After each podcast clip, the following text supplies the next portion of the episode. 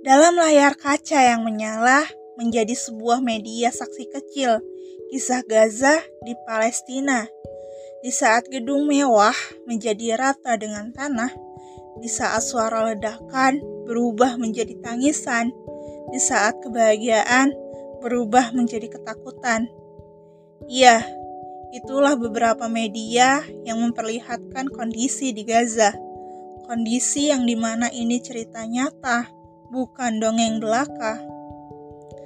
Kita tidak pernah tahu bagaimana kuatnya menjadi mereka yang berani mempertaruhkan raga, bahkan nyawa. Sekarang bisa saja kita tidak peduli, tapi perjuangan mereka layak untuk kita puji, dan seharusnya kita ikut membantu, bukan ikut menutup rapat telinga seolah tidak tahu. Dari Gaza, aku yakin kau selalu menginspirasi semesta. Dan besok, aku yakin dengan kuasanya Palestina akan merdeka.